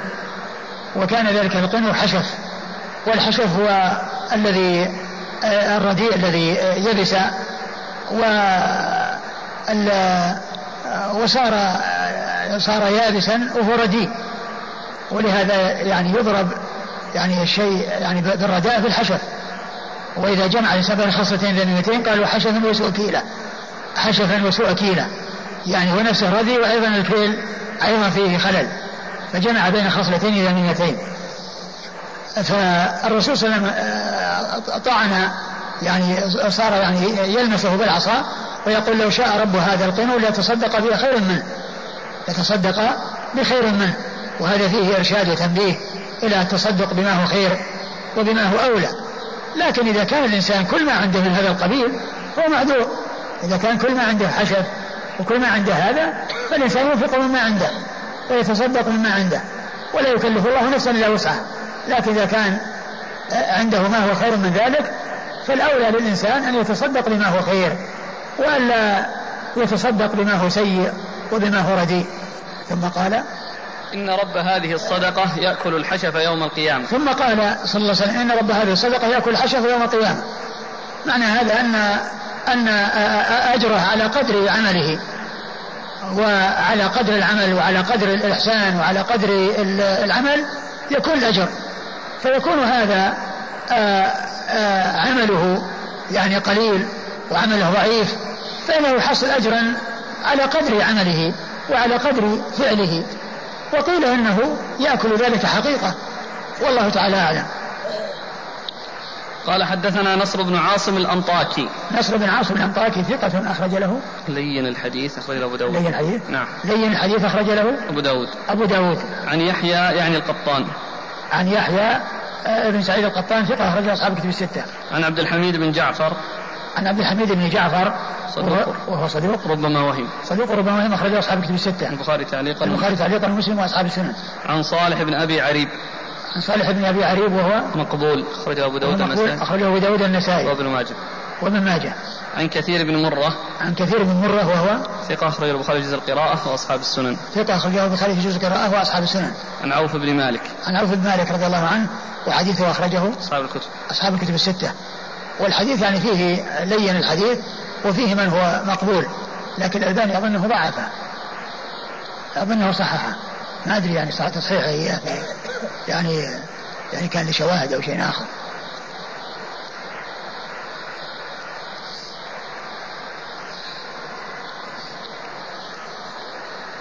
قال رحمه الله تعالى باب زكاة الفطر. قال حدثنا محمود بن خالد الدمشقي وعبد الله بن عبد الرحمن السمرقندي. قال حدثنا مروان. قال عبد الله حدثنا أبو يزيد الخولاني. وكان شيخ صدق وكان ابن وهب يروي عنه. وكان شيخ صدق. وكان شيخ صدق وكان ابن وهب يروي عنه. حدثنا قال حدثنا سيار بن عبد الرحمن قال محمود الصدفي عن عكرمة عن ابن عباس رضي الله عنهما قال فرض رسول الله صلى الله عليه وآله وسلم زكاة الفطر طهرة للصائم من اللغو والرفث وطعمة للمساكين. من أداها قبل الصلاة فهي زكاة مقبولة. ومن أداها بعد الصلاة فهي صدقة من الصدقات. ثم ورد أبو داود رحمه الله في ترجمة باب زكاة الفطر. أي الفطر من رمضان. وزكاة الفطر يذكرها العلماء في كتاب الزكاة وهي مرتبطة برمضان. ولكن لكونها زكاة يأتي ذكرها في باب الزكاة. وإن كانت متعلقة برمضان وصرفها إنما يكون في نهاية رمضان وقد أضيفت إلى الفطر الذي هو الفطر من رمضان. وذلك وهي شكر لله عز وجل على هذه النعمة. وهي إتمام الصيام وإكماله. وأن الإنسان يوفق لإتمامه. ولهذا جاء في الحديث عن النبي صلى الله عليه وسلم أنه قال للصائم فرحتان. فرحة عند فطره وفرحة عند لقاء ربه. فهو في كل يوم يفطر يفرح لأنه وفق لأداء تلك العبادة في ذلك اليوم. وإذا أكمل شهر رمضان وأفطر في آخر يوم فإنه يكون بذلك يفرح فرحا أكبر لأنه أتم هذه العبادة ووفق لهذه العبادة. وفرحة عند لقاء ربه حين يلقى ربه ويثيبه على عمله وعلى صيامه وعلى وعلى تقربه الله عز وجل بالأعمال الصالحة التي منها الصيام. و وهي أضيفت إلى الفطر. والفطر إنما يكون في آخر في غروب الشمس في آخر يوم من رمضان لأنه يحصل به الفطر. ولهذا يقول العلماء إنها هي الحد الفاصل أي غروب الشمس بين من تجب عليه ومن لا تجب عليه. فمن كان موجودا قبل أن تغرب الشمس يخرج عن زكاة الفطر. ومن ولد بعد غروب الشمس ليس عليه زكاة الفطر لأنه ليس موجودا في وقت وجوب الزكاة أو أي وقت حصول الفطر. ولهذا بعض العلماء يعتبر الفطر هو الغروب. وبعضهم يقول الفطر هو بطلوع الفجر. لأن وقت الليل وقت للأكل. يعني دائما والصيام إنما هو بالنهار. فيتحقق ذلك بكونه يأكل في اليوم الذي يليه الذي هو يوم العيد. يعني بعد طلوع الفجر لأنه يحصل به الفطر. لكن كما هو معلوم تمام النعمة وحصول آه، آه، النعمة الكبيرة على الإنسان وأنه وفق لأداء تلك العبادة إنما يتحقق بغروب الشمس. إنما يتحقق بغروب الشمس وبه يحصل الفطر من رمضان. بمعنى أن الإنسان أنهى رمضان. فهذا هو الأظهر. يعني كون المقصود بغروب الشمس وأن الفطر يتحقق بغروب الشمس وأن تمام النعمة حصلت بكون الإنسان غربت عليه الشمس في آخر يوم رمضان وقد صام شهر رمضان وأكمله. فهي نعمة عظيمة على الإنسان. أورد أبو داود حديث ابن عباس. ابن عباس رضي الله تعالى عنهما أن النبي صلى الله عليه وسلم فرض زكاة الفطر طهرة للصائم من اللغو والرفث وطعمة للمساكين. من أداها قبل الصلاة فهي صدقة مقبولة أي صلاة العيد. ومن آه، أداها بعد ذلك فهي صدقة من الصدقات. فهي صدقة من الصدقات. والحديث يدل على فرض زكاة الفطر وأنها فرض. والنبي صلى الله عليه وسلم فرضها. والرسول صلى الله عليه وسلم إنما يبلغ عن الله. فهو مبلغ ما يفرض ما يفرضه الله وما يوجبه الله وما يشرعه الله. كما قال الله عز وجل وما ينطق عن الهوى إن هو إلا وحي يوحى وعلى هذا فيكون هو الذي بلغ ذلك الذي أوحي عليه به كما جاء في مكة والمدينة إبراهيم حرم مكة والرسول حرم المدينة أي أظهر حرمتها. إبراهيم أظهر حرمة مكة والرسول محمد والنبي محمد صلى الله عليه وسلم أظهر حرمة المدينة. والتحريم إنما هو من الله. فهنا الذي آه، جاء بالشرائع والذي فرض فرض الفرائض وشرعه هو الله عز وجل. والرسول عليه الصلاة والسلام إنما هو مبلغ عن الله. وما ينطق عن الهوى إن هو إلا وحي يوحى. فهي فرض واجبة متحتمة. وإنما فرضت لمصلحة جهتين جهة المزكي والمساكين فهي طهرة للصائم من اللغو والرفث وهذا يرجع للصائم وطعمة المساكين وهم الفقراء المحتاجون الذين هم بحاجة إلى الطعام فإذا فيها مصلحتان وجمع بين مصلحتين مصلحة طرفين المتصدق والمتصدق عليه. المتصدق الذي هو المزكي فإنها تكون طهرة له من اللغو والرفث يعني ما يحصل له من اللغو وهو الكلام الذي آه الذي آه لا يقصد ولا مثل آه يعني مثل ما جاء في لغو اليمين يعني الأشياء التي مثل لا والله وبلا والله يعني هذا قال له و و آه، والرفث هو الفاحش من القول لأن الرفث يطلق على معنيين. يطلق على الجماع ومقدمات الجماع ويطلق على الفاحش من القول وهنا يراد به الفاحش من القول فيكون ذلك طهرة له من ذلك الكلام الذي يحصل في حال الصيام وأيضا طعمة المساكين إطعام المساكين وإحسان إليهم. من أداها قبل الصلاة وهذا يدل على أن وقتها يكون قبل الصلاة وهذا هو أفضل أوقات إخراجها وتقسم بعد الصلاة. تقسم بعد الصلاة. يعني إذا جمعت فكونها تجمع تقسم وإذا كان الإنسان أخرج زكاته للفقير يعطيها إياه قبل الصلاة وهذا أفضل أوقات إخراجها. ويجوز قبل العيد بيوم أو يومين لأن الصحابة رضي الله عنهم وأرضاهم جاء عنهم ما يدل على ذلك وأنهم كانوا يخرجونها قبل العيد بيوم أو يومين. يعني مجال لعدم ألا يحصل نسيان أو يحصل فوات وأيضا يكون المساكين وصل إليهم ذلك الطعام حتى يكون يوم العيد قد تحققوا أن عندهم الشيء الذي يكفيهم وأن عندهم شيء من الطعام في ذلك اليوم الذي هو يوم العيد. ومن إيش؟ ومن؟ من أداها قبل الصلاة فهي زكاة مقبولة. ومن أداها بعد الصلاة فهي صدقة من الصدقات. ومن أداها بعد الصلاة فهي صدقة من الصدقات يعني في يوم العيد. من أداها بعد العيد فهي صدقة من الصدقات في نفس اليوم. وبعض العلم قال إنه وقت الإخراج. لأن المقصود إن هي زكاة الفطر وأن الفقراء يكون عندهم شيء يوم العيد وأيضا يعني آه، إذا جمعت زكاة الفطر آه، فإنها توزع بعد الصلاة. فكذلك الإنسان لو أتى بها بعد الصلاة فإنها تعتبر في محلها.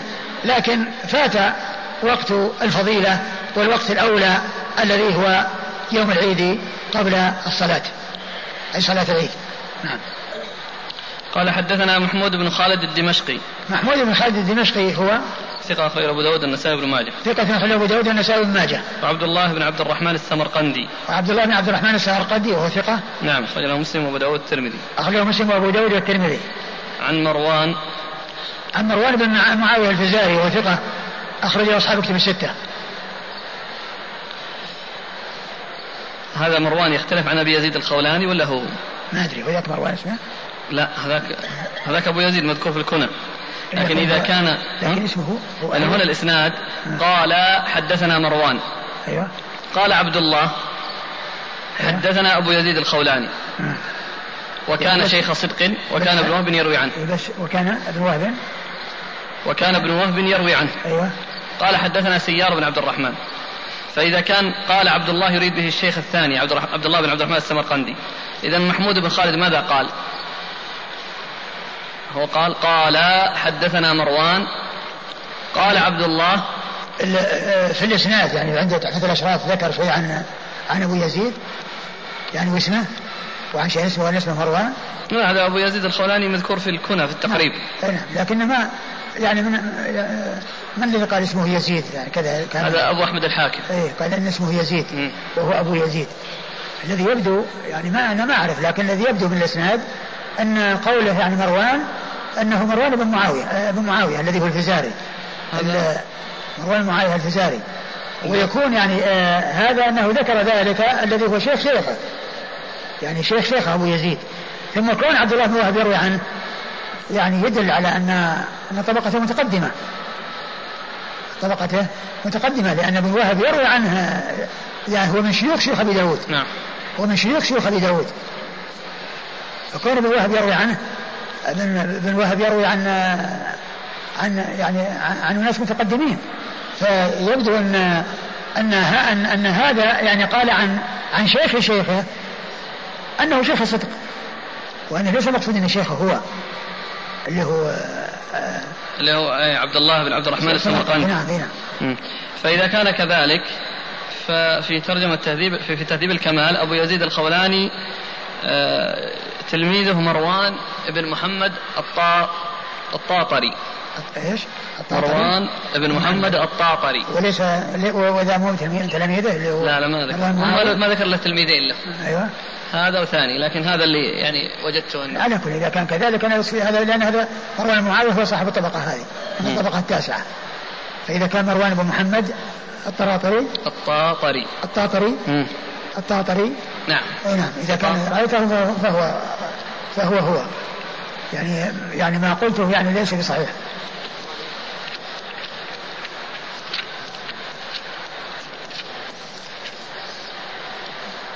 يعني في تهذيب الكمال ما ذكر من تلاميذه إلا الاثنين؟ أي نعم. وليس فيه مروان بن معاوية؟ لا. آه.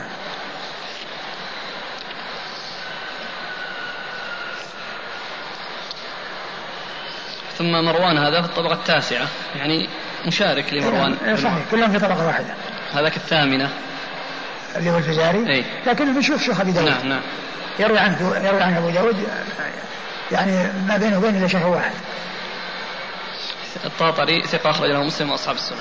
آه، مروان بن محمد الطاطري ثقة أخرج له مسلم وأصحاب السنة. نعم. نعم.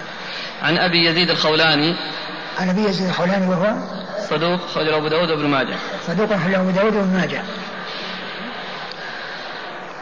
قلتم هذه الكلمة وكان شيخ صدق نعم. لعبد الله بن عبد الرحمن السمرقندي. هي كلامه هو لكن يعني معناه أنه في كلامه في شيخ شيخ.